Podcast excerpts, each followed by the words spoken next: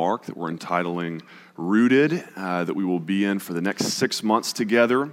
So that means you've only missed one message now, and you don't even have to miss it completely. You can go home, and after you watch Duke and Kentucky lose today, you can watch uh, my sermon, my sermon online. Amen.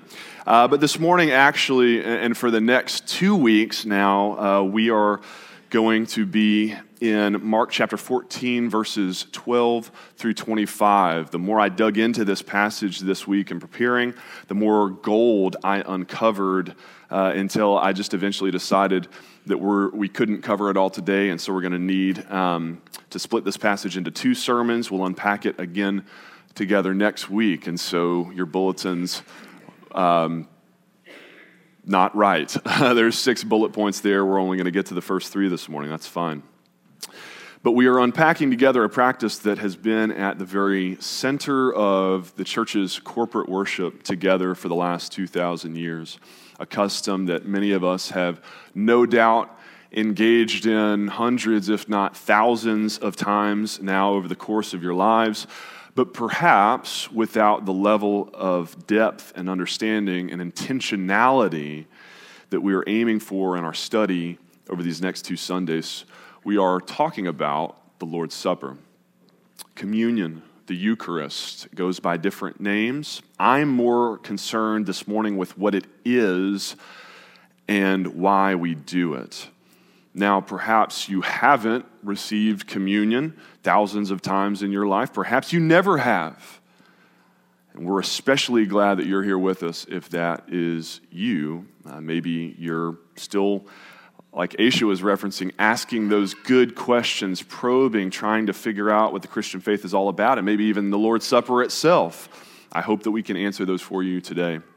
Or perhaps you're not new to the church, uh, but you haven't given the Lord's Supper the kind of time and thought that it deserves because perhaps um, the church you grew up in didn't.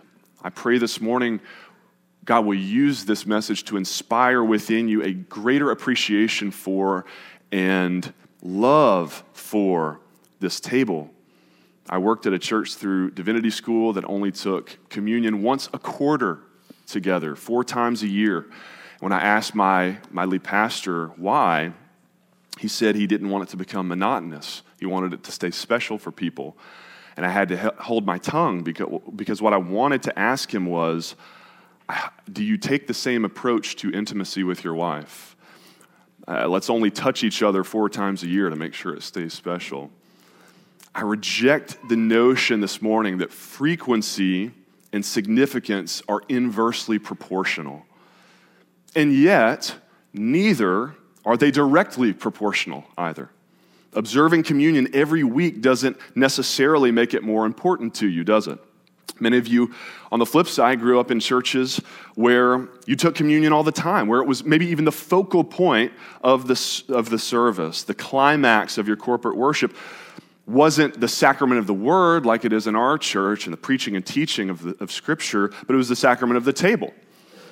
And perhaps because of that, it had become sort of an empty ritual in your church. Why? Well, why is exactly the right question we want to ask this morning. Perhaps it had become an empty ritual because there was no why anymore. You just did it because that's what you did. There's no intentionality or vitality. And so this morning, I want to re- try and recover that this morning and, and remind us of why we do this. Jesus said, As often as you do this, do this. Why? In remembrance of me. We are invited this morning collectively to remember Jesus through this meal, and I am convinced that when it's rightly understood and properly valued, there's perhaps no better, more profound way to remind ourselves of our Lord and what He's done for us than at this table. And so, over the next two weeks, like I said, I'll give you six reasons from Mark 14 why the Lord's Supper is so significant this morning. We'll examine the first three together. So, if you would, as you're able, stand with me for the reading. Out of respect for the reading of God's Word, I'll read it for us from the Gospel of Mark, chapter 14, verses 12 through 25. And on the first day of unleavened bread, when they sacrificed the Passover lamb, His disciples said to him, Where will you have us to go and prepare for you to eat the Passover? And he sent two of his disciples and said to them, Go into the city, and, car- and a man carrying a jar of water will meet you there. Follow him. Wherever he enters, say to the master of the house, The teacher says, Where is my guest room, where I may eat the Passover with my disciples?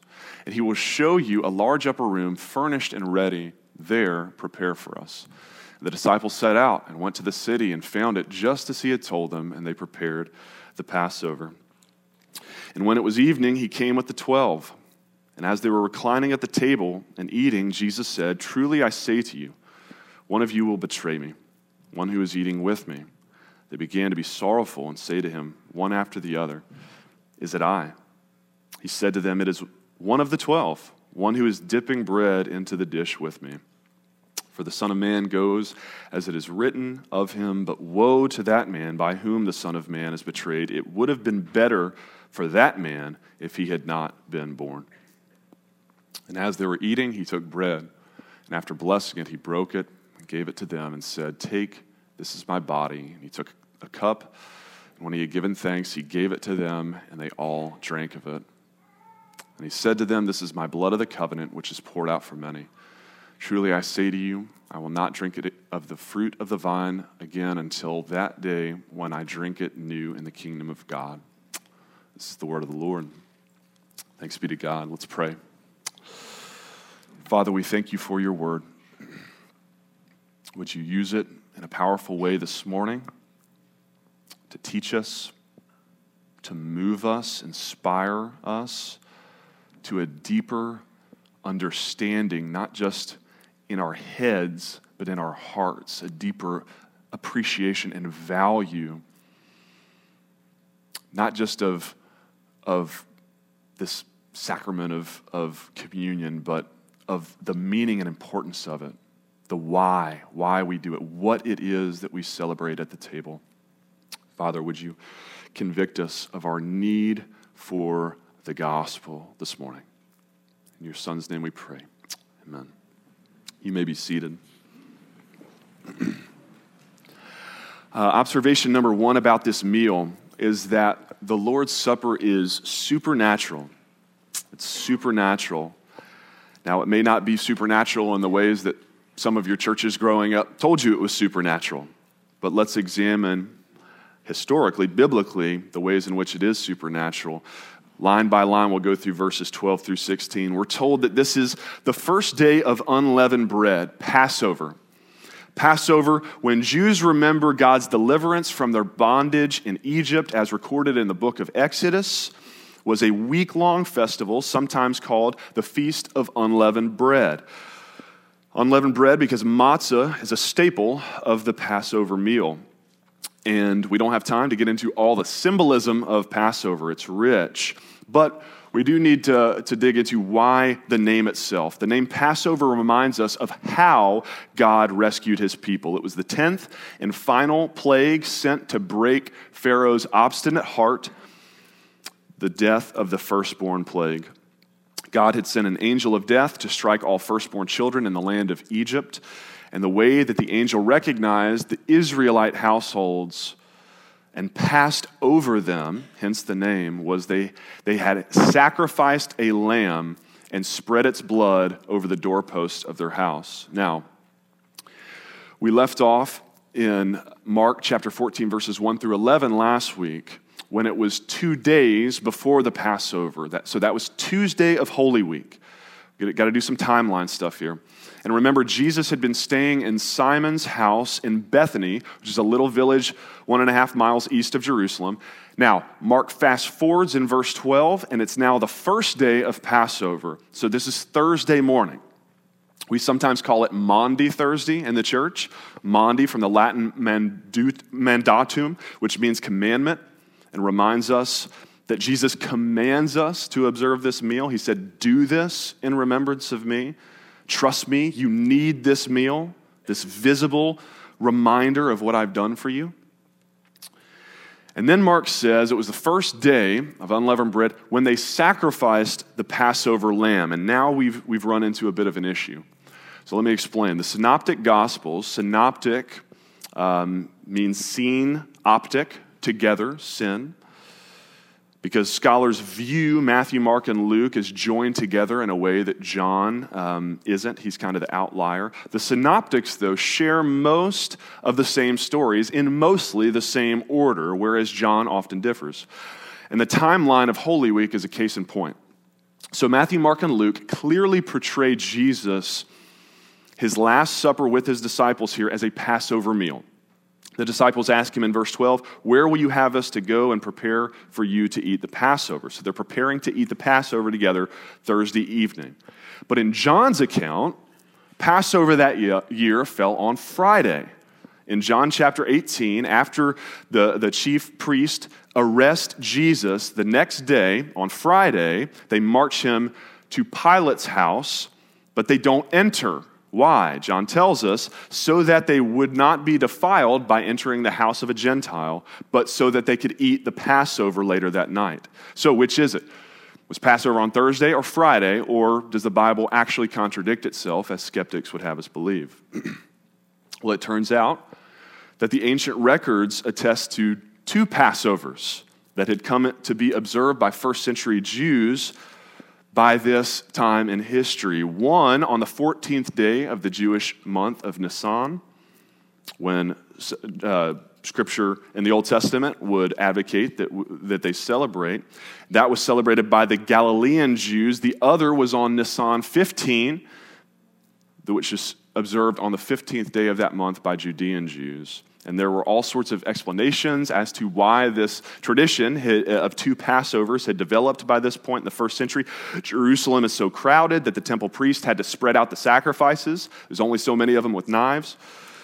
Uh, Galileans counted days from sunrise to sunrise, whereas Judeans counted it from sunset to sunset. But the point, that what I want us to appreciate about that this morning is God's supernatural intervention in the course of human history to allow Jesus to simultaneously be and do two things with regard to Passover because it was celebrated on two different days. On the one hand, in Matthew, Mark, and Luke, Jesus is able to consummate the 1500 year old tradition of Passover and effectively bring it to an end. This is the last legitimate Passover in the first century here with Jesus.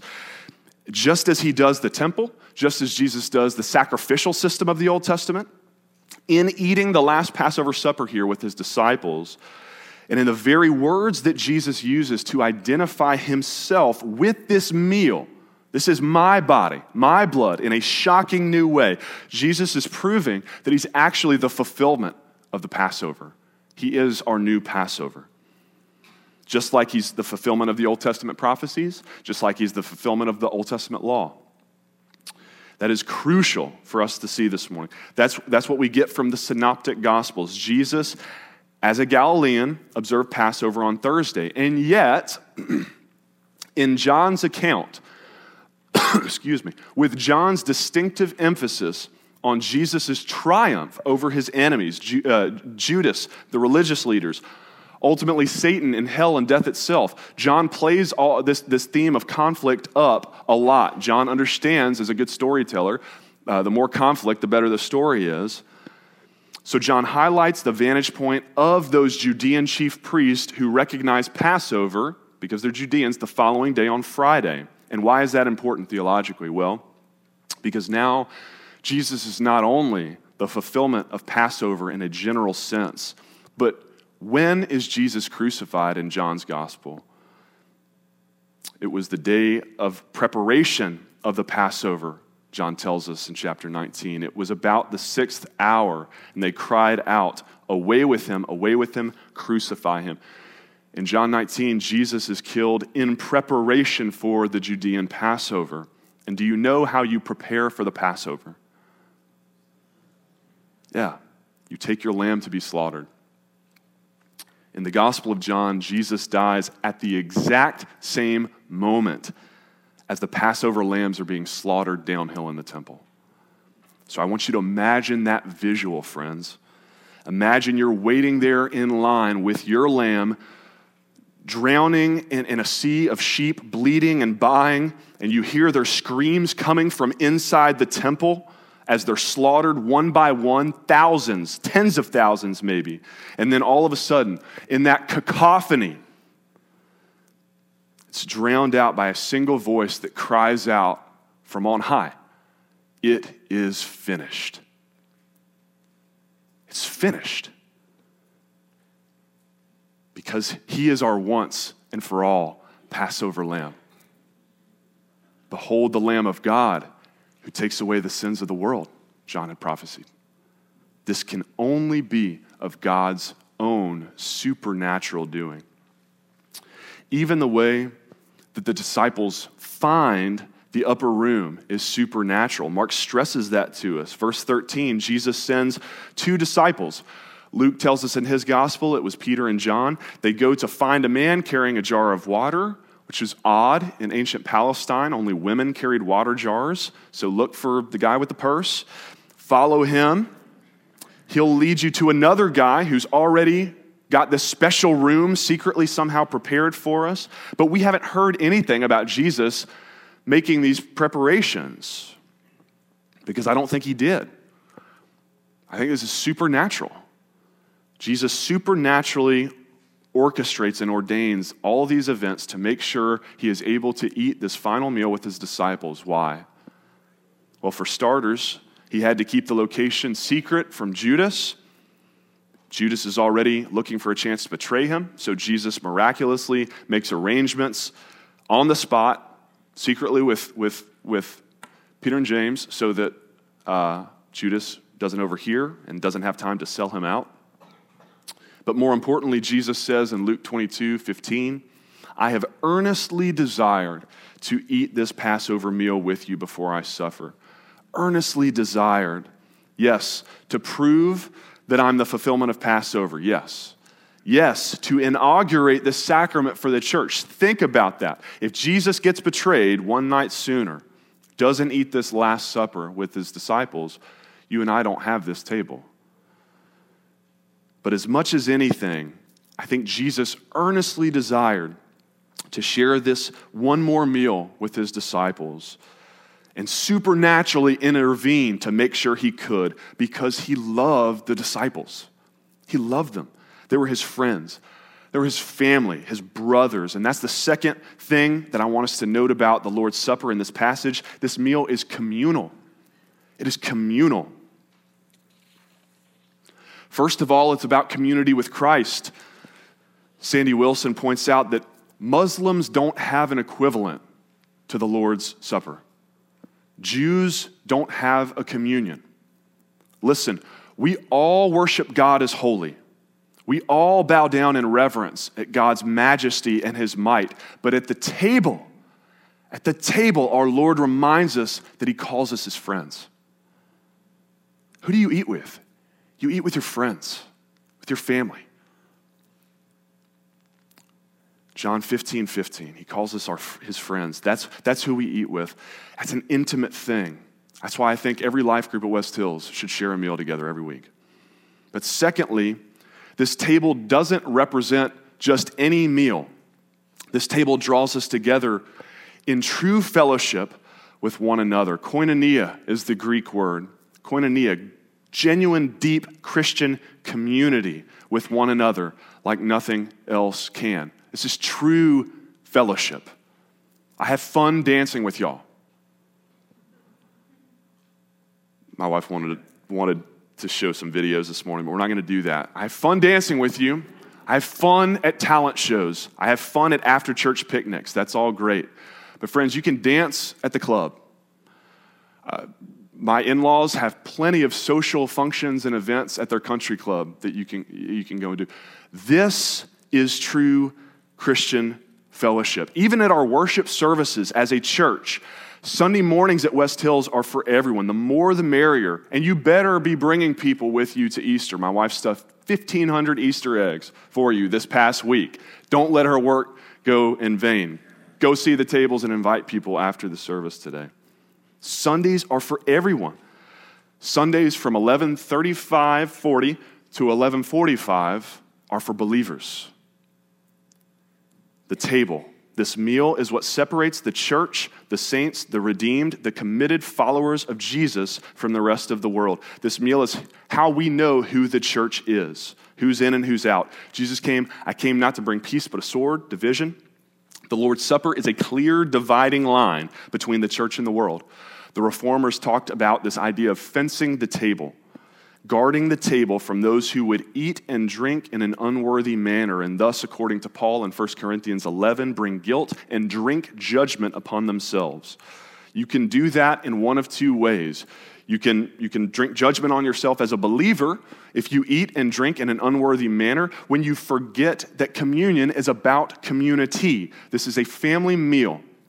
Communion, like the Christian faith in general, is not just about you and Jesus. We've got to see past our 21st century Americanized, individualized context and realize Jesus did not just die for you individually. That is such a small, narcissistic, myopic gospel. Jesus died for us. The scripture is clear. Jesus died to redeem for himself a people. Communion isn't just about you being close with God, it's about being close with one another too.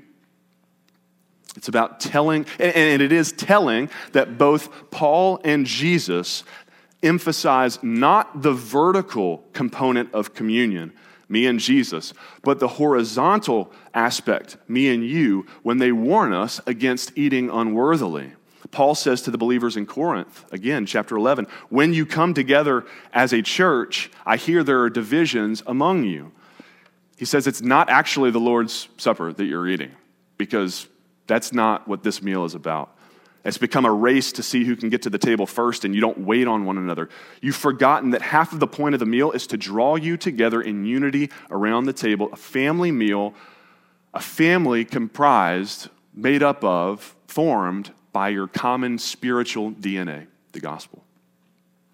Jesus goes so far as to say if, if in the midst of worshiping God, you realize that you never fully resolved that issue with that brother or sister, that when you had that falling out, you ought to leave your gift there at the altar and go and first be reconciled with your brother and then come and offer your gift. Matthew 5. He doesn't explicitly mention communion, but I think it's clearly in view.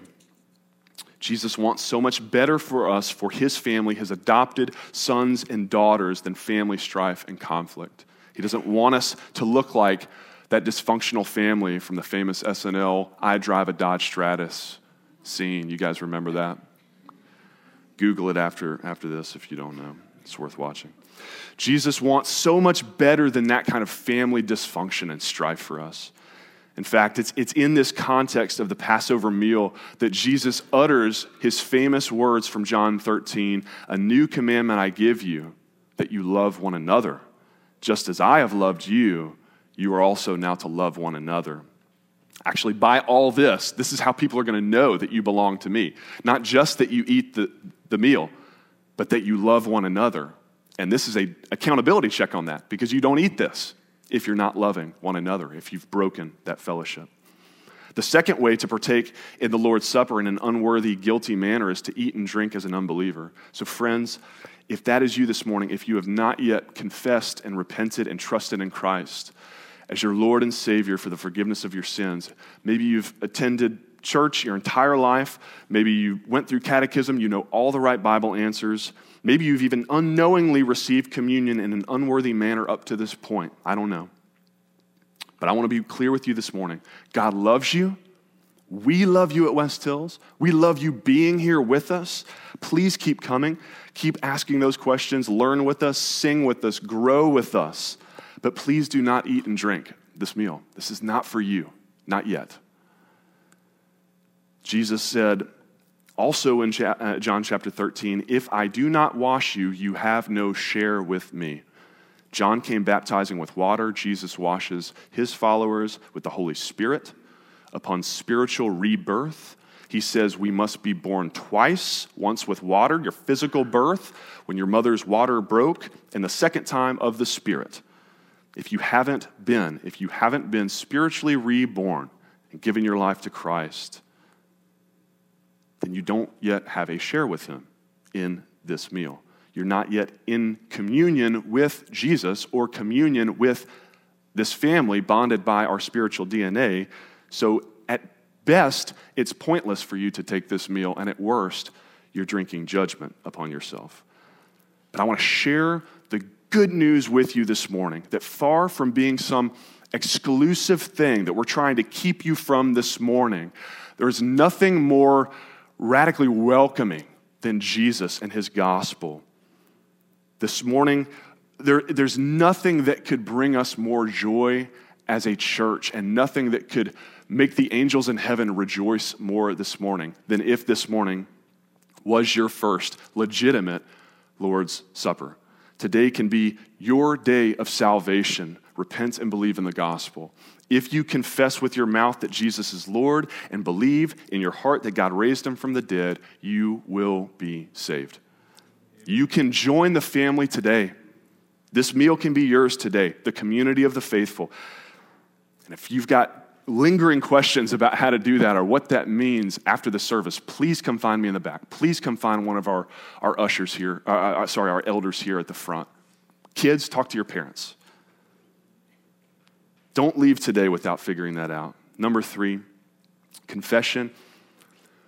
The Lord's Supper is confessional. Confession is exactly what it takes to be a part of this community. Confession is exactly what this meal is about. It's supernatural, it's communal, and it's confessional. Notice the tone of the meal biblically as the disciples celebrate with Jesus. Celebrate, I use that term loosely. Verse 19 says the disciples were sorrowful. Why? Now, we're going to talk next week about how we shouldn't always just be sorrowful and, and moping when we take communion. There's a lot of emotions that should go into this meal as we receive. But let's just focus on the, the sorrowful part right now for this morning. Why are they sorrowful? Because Jesus just dropped a bomb on them in verse 18. He told them, he's already told them he's going to suffer and die, but now he reveals that his betrayer will be a disciple, a follower, a friend.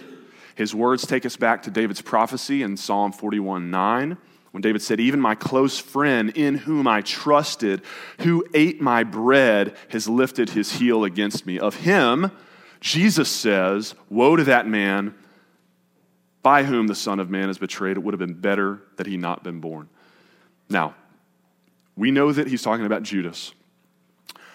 But would you notice something very interesting with me? Mark doesn't name Judas. Matthew and John both explicitly call him out at this point. Mark doesn't.